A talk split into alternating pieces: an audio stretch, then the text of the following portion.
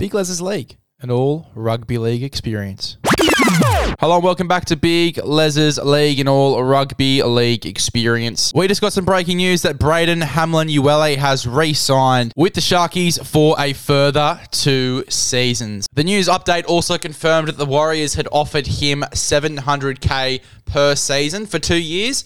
Uh, which he had turned down to go ahead and sign with the Sharkies for those two years. Hamlin-Uele obviously spoke about the excitement of seeing what's on the other side and obviously conceded that he could see himself leaving Cronulla, but he also said that at the end of the day, it became too much for him and he's re-signed with the Sharkies, that he couldn't leave the Cronulla Sharks. Now, I don't think that he's getting anywhere near seven hundred thousand at the Sharks. I really don't. I can't see him getting anywhere near that amount of money at the Sharkies. I think that he's going to be on a very similar deal to what he was on in his previous contract. I think he'd be on around at the moment. Oh, it depends on how long he's been there, but I assume that this current contract would be around four fifty, five hundred thousand. I don't think it'd be anywhere near the seven hundred thousand that the Warriors were offering him, so it shows a ton of loyalty. Uh, great to see that they've kept him as well. Obviously, they were getting in Addin Fonua-Blake in twenty twenty-five. Just seeing these two playing together. You got Oregon Kafusi, Royce Hunt's also in this side. You've got a pretty killer forward pack going into the twenty twenty-five season, but as I said, it is great to see that Ham- Hamlin-Uele is committed for another two years. It takes him to twenty twenty-six, I believe, twenty twenty-five and twenty twenty-six. So at the end of twenty twenty-six, he'll become available again. But a great re-signing. They're going to have a pretty decent forward pack going into this year, but also going into next year as well. Uh, as we said before, Addin Fonua-Blake, Braden, Braden Hamlin-Uele, Royce Hunt, Oregon Kafusi, Teg Walton, Britton Nicorta, Uh, Dale Finucane, I imagine, will be playing for the next two years before he retires. You got Cam McInnes in this side as well. It is a pretty decent forward pack. And then you add in Blake Braley, who is one of the in-form hookers at the moment in the competition. You've got a killer-looking side going into the next few years. Uh, this forward pack is going to be absolutely insane. Great re-signing. Uh, congratulations to Braden Hamlin-Uele for getting this deal sorted. Now we can just focus on the Sharkies for twenty twenty-four and obviously twenty twenty-five, twenty twenty-six as well. Uh, and doesn't have to worry about if he's going to leave or stay. Now this is where things get interesting. You look at this from a Warriors perspective. Obviously they, you know, we're hoping to get a guy like Braden Hamlin-Uele in there to replace um, Addin Fonua-Blake. Obviously, it would have been a nice little swap deal. Um, the Sharkies would get Addin Fonua-Blake. The Warriors would have gotten uh, Hamlin-Uele. Not the best of trades. Obviously, we know who won that one. But that would have been what would have happened if Hamlin-Uele went over there. And he would have been the guy to start, um, you'd imagine, uh, and fill the void of a uh, Addin Fonua-Blake. And it would have been a decent forward pack as well. Hamlin-Uele, Mitch Barnett.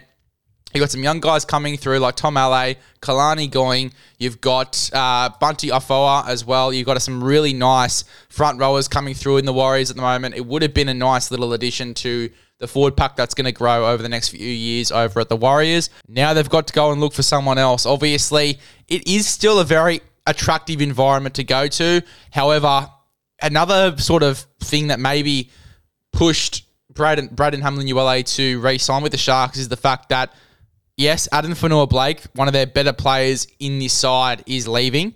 You've got Sean Johnson retiring too, potentially at the end of the year.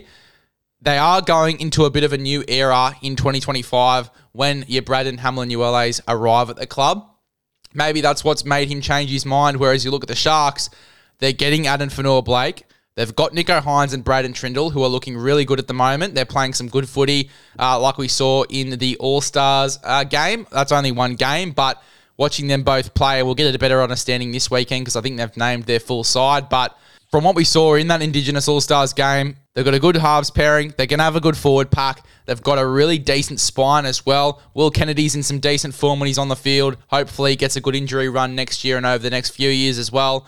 Blake Braley is a solid footballer as well. Probably one of the, as we said, in-form hookers in the competition at the moment. Maybe he's looked at that and gone, fuck, I better just stay at the Sharkies because they're building something here. Whereas you look at the Warriors, they probably are, as we said, going into that rebuild phase. So maybe that's what's maybe made the decision a little bit easier to re-sign with the Sharks. Yes, obviously money's a big thing as well. He would have gotten the bag over there at the Warriors, seven hundred K. It's a massive deal. It is a massive deal. Even under the new salary cap, seven hundred K for a front rower is a pretty big deal, especially when you look at some of the guys on the big coin that are in the front row. Uh, obviously, these guys are on one point two million and a million and eight hundred K. But, you know, Payne Haas, Tino, like that's the caliber of forward we're talking about. You know, between seven hundred to one point two million dollars uh, for a front rower. That's the caliber of front rower we're looking at. So, and look, you've also got to look at it from this perspective as well. We've seen a lot of players go to different clubs and get a really high payday, and then obviously when they get uh, get onto the field and after a few weeks, they don't really live up to that payday. We've seen it happen with Dave Fafita. We've seen it happen to Ashley Taylor. We've seen it happen to Luke Brooks at the Tigers. It happens to a lot of players. They get the bag, and then they don't play as well because they are under pressure to perform.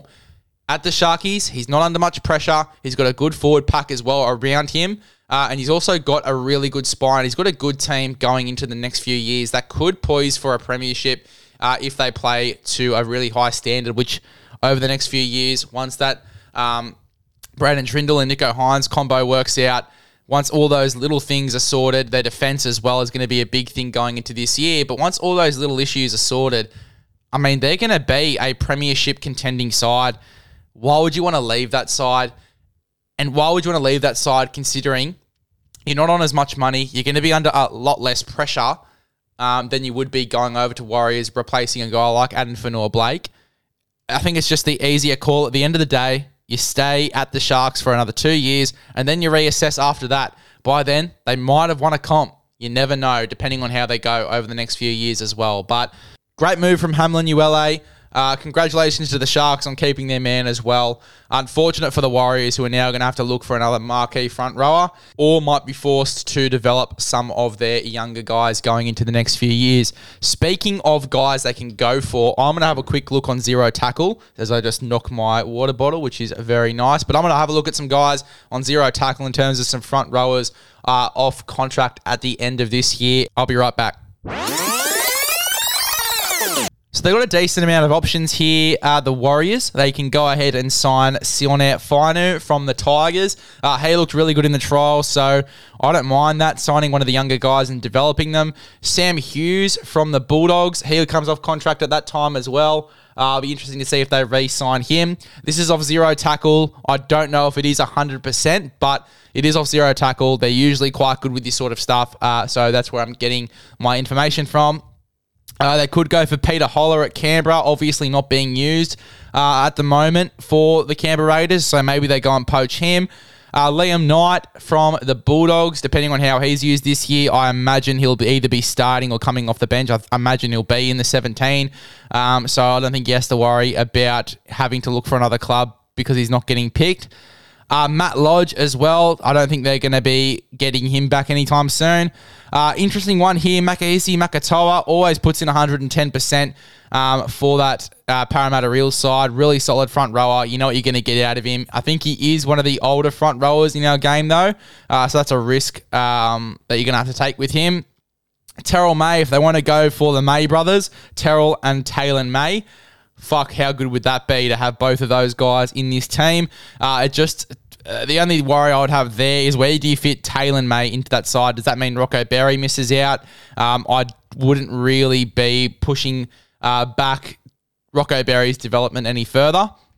Uh, Sam McIntyre from the Cowboys. If he, has, if he has a big year in reserve grade, if he has a big year coming off the bench for the Cows, I'd consider going for him. He's a really solid front rower, great ball playing. Um, you know, I think that he'd be a pretty good replacement for a guy like Addin Fonua-Blake in that Warriors side. I really don't mind that one.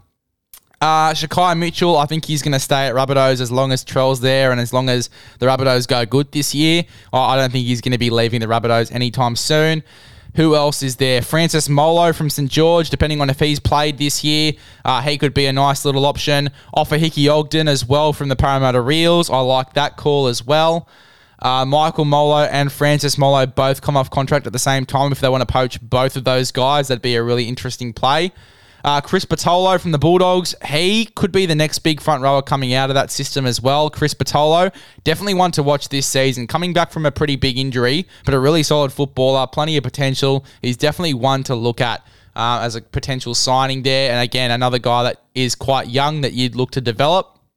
Uh, getting Aaron Penne back, that would be fucking hilarious. Going from the Storm to the Warriors, back to the Storm, back to the Warriors. It really does depend on if he's played this year. If not, he might might as well go back there. Be really funny, though, to watch. Um, who else is here? Jermaine Tamar-Brown going back there to the Warriors as well would be interesting. Martin Tapau, if he's played with the Broncos this year. If the Broncos are success- successful, I don't think he's going to be leaving that side. But again, money talks. Depends on how much they offer him. It looks like Jared Waria-Hargreaves is leaving the N R L, but he is off contract at the end of this year. Maybe he changes his mind, plays with the New Zealand Warriors. Obviously a New Zealand man himself. Might go over to the Warriors for the last year of his career. You never know. Things change very fast in rugby league. Uh, Jared Wallace, depending on if he's in this seventeen this year, he might go to the Warriors and have a year or so there as well. Uh, and Aaron Woods on a development contract at Manly at the moment. I think he'd be looking to retire at the end of the year, so I don't think that he'd be re-signing with any other club. I think that his time is nearly done in the N R L. But look, an interesting option if he wants to go there for a year while they develop some of the younger guys. It is a quite it's it's quite an interesting take, but I don't I can't see Aaron Woods going near the Warriors. I think he will, as I said, retire at the back end of the year. There are a few young guys that I don't know too much about off contract as well in terms of front rowers in this list. There's about twenty-seven players there. So they've got a few options. Matt Croker's there, but I think he's more of a lock forward than a front rower, so I wouldn't be going uh, for him to be a front row replacement. I'd be looking at him as more as of a back rower off the bench or a thirteen. Um, but yeah, you've definitely got a lot of options. If you want to go and have a look at some of the options, uh, if you're a Warriors fan, uh, it's just on Zero Tackle, the website's called. Just look up N R L players off contract at the end of twenty twenty-four by position. Uh, and it will come straight up, and you get to look at all the different players in different positions off contract at the end of the twenty twenty-four season. Great little tool. I love using it, uh, and it's very reputable most of the time. So, um, yeah, make sure you go ahead and go to zero tackle dot com or just look up N R L players off contract at the end of twenty twenty-four by position, and it will come straight up. But as I said, Warriors, plenty of options here. Very excited to see who the next target is for the Warriors to replace Addin Fonua-Blake. That's full time. See you in the next one.